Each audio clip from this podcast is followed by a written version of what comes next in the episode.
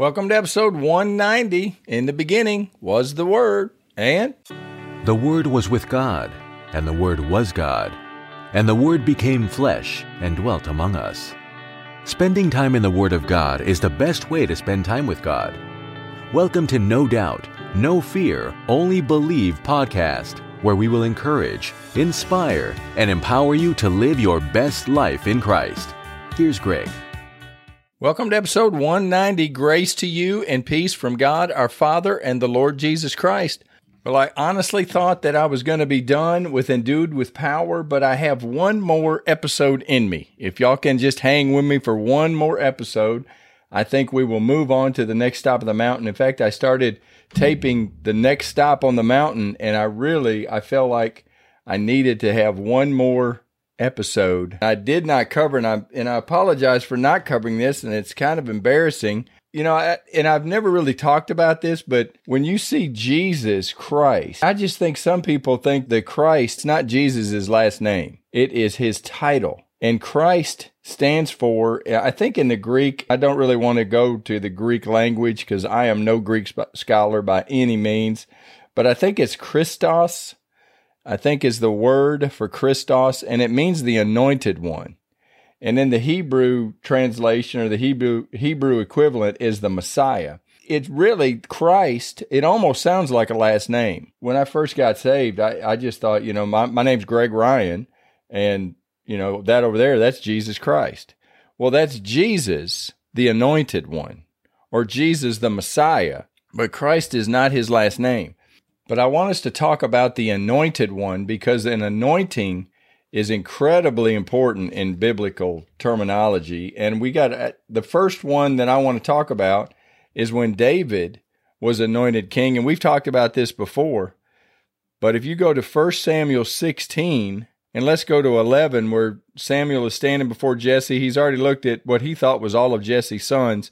And it's 1 Samuel 16:11. And Samuel said to Jesse, "Are all the young men here?" Then he said, "There remains yet the youngest, and there he is, keeping the sheep." And Samuel said to Jesse, "Send and bring him, for we will not sit down till he comes here." So he sent and brought him in. Now he was ruddy, with bright eyes and good-looking, and the Lord said, "Arise, anoint him, for this is the one." Then Samuel took the horn of oil and anointed him in the midst of his brothers, and the Spirit of the Lord came upon David from that day forward. So Samuel arose and went to Ramah. Now, if it wasn't a big deal, why would the Bible say the Spirit of the Lord came upon David from that day forward? David, if you read, I mean, he was a man, you know, he started off as a boy, a shepherd boy, but he was a man. He made mistakes. In fact, he was an adulterer and a murderer. And we all know the story. If you want to go back and read 1 Samuel 1 and 2, David was not perfect, but he was called a man after God's own heart. But God had Samuel the prophet anoint him, and that was to represent the Holy Spirit. And I believe that is exactly why Jesus told his disciples to stay in Jerusalem until you are endued with power, until you are anointed. Now, I want you to remember David being anointed with oil and the Holy Spirit coming upon him, or the Spirit of God coming upon him. Now, I want you to go to Matthew 3:13, "Then Jesus came from Galilee to John at the Jordan to be baptized by him. And John tried to prevent him, saying, 'I indeed need to be baptized by you, and are you coming to me?' But Jesus answered and said to him, 'Permit it to be so, for thus it is fitting for us to fulfill all righteousness.' Then he allowed him. When he had been baptized, Jesus came up immediately from the water, and behold, the heavens were opened to him, and he saw the Spirit of God descending like a dove and alighting upon him. And suddenly a voice came from the heavens, saying, 'This is my beloved Son, in whom I am well pleased.'"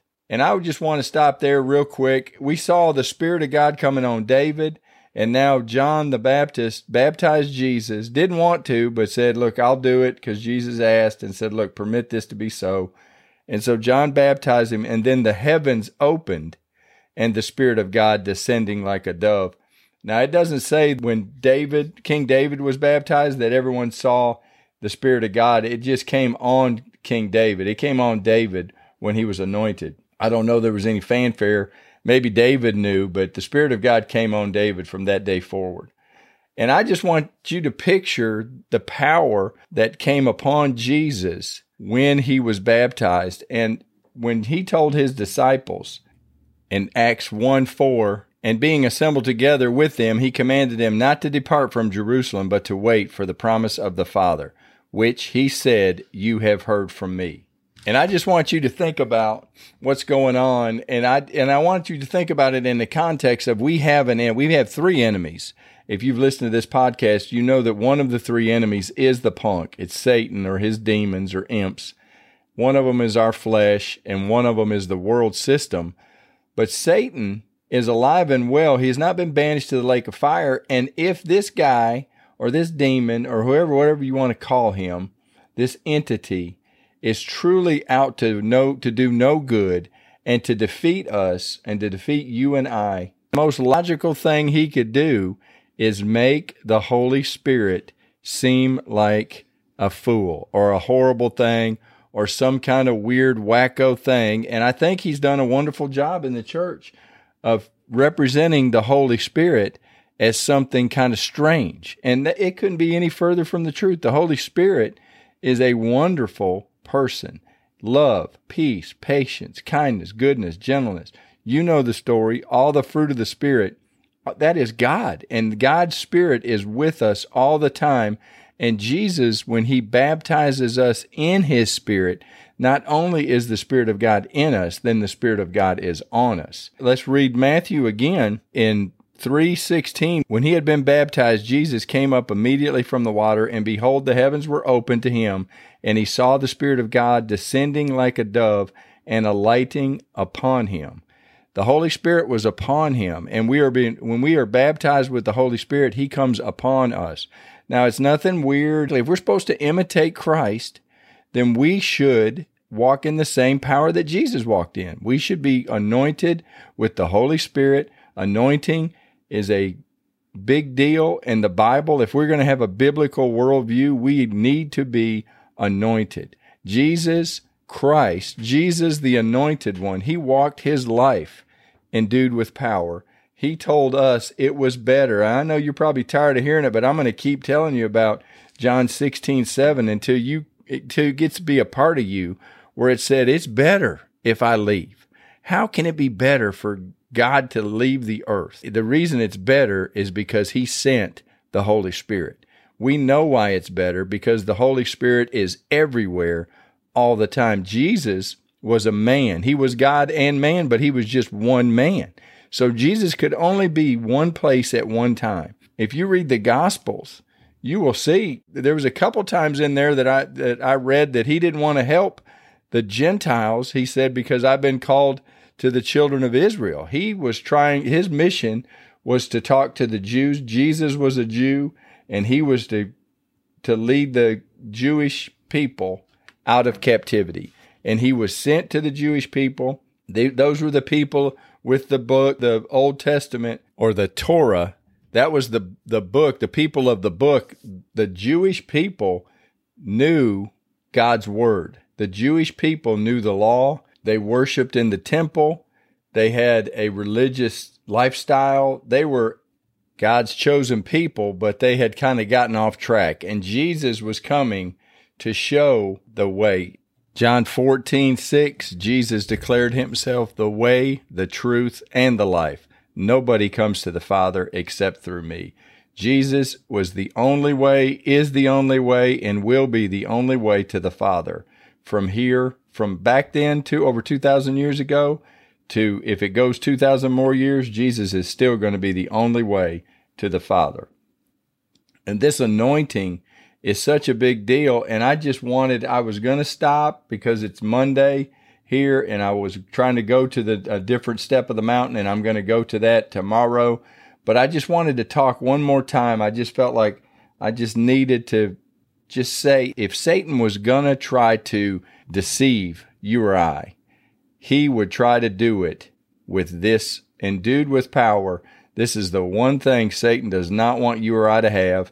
He does not want to have to fight the Holy Spirit. He does not want to fight you being empowered or endued with power of the Holy Spirit. He would much rather fight you with your five senses. He would much rather, if you lean toward pornography, he'd much rather put some kind of stupid picture up or some video. He does not want, he wants to fight you with your five senses. He does not want to fight you in the spirit realm. And Jesus said, the words that I speak, they are spirit and they are life. The Bible is God's word. It is the word of God. It is Jesus. If he can fight the word of God and he can fight the Holy Spirit, I believe Satan has got us beat. And I think that's why I jump up and down all the time, trying to get you in the word of God, trying to get you to read your Bible. Because if you're in his word, you've got a chance to know the truth. And if you know the truth, that's where true freedom comes from. I want to do this real quick episode. I just kind of wanted to put a period on this Endued with Power, and I just wanted to remind you that Jesus is the Anointed One, and that if we are to follow Christ, we are to be anointed. And why would we not want to be anointed? And if you've got any kind of reservation, I would just tell you, please ask the Holy Spirit. Just dig into this word.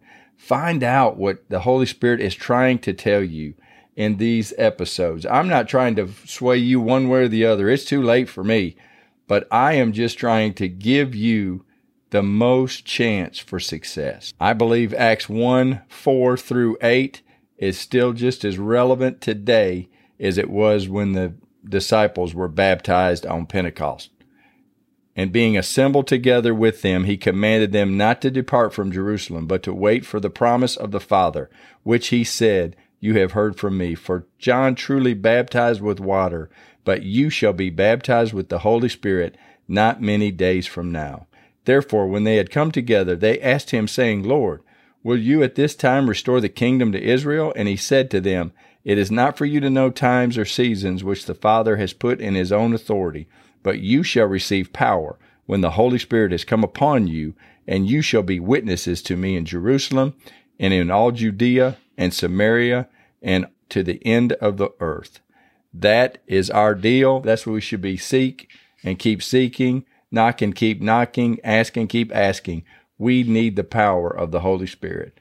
It's good for today, it's good for tomorrow, and it was good for last Thursday. So I just want to close this episode and let's pray. God, I thank you so much for your Holy Spirit. I thank you that you have given it to me, and Lord, it was a free gift, and I was not worthy other than I've accepted you as my Lord and Savior and asked for this free gift. And I thank you, Holy Spirit, that you are with me always. I thank you for the power, the endowment, and I pray this listener, if they have not been baptized in the Holy Spirit, I pray that they would start seeking this baptism. And the Holy Spirit, Lord, I pray that you would baptize this person in your Spirit. God, we thank you. We love you. We ask it all in Jesus' name. Amen. Well, thanks for being a part of this, and I look forward to visiting with you on the next episode. Thanks for listening to the No Doubt, No Fear, Only Believe podcast at www.nodoubtonlybelieve.com.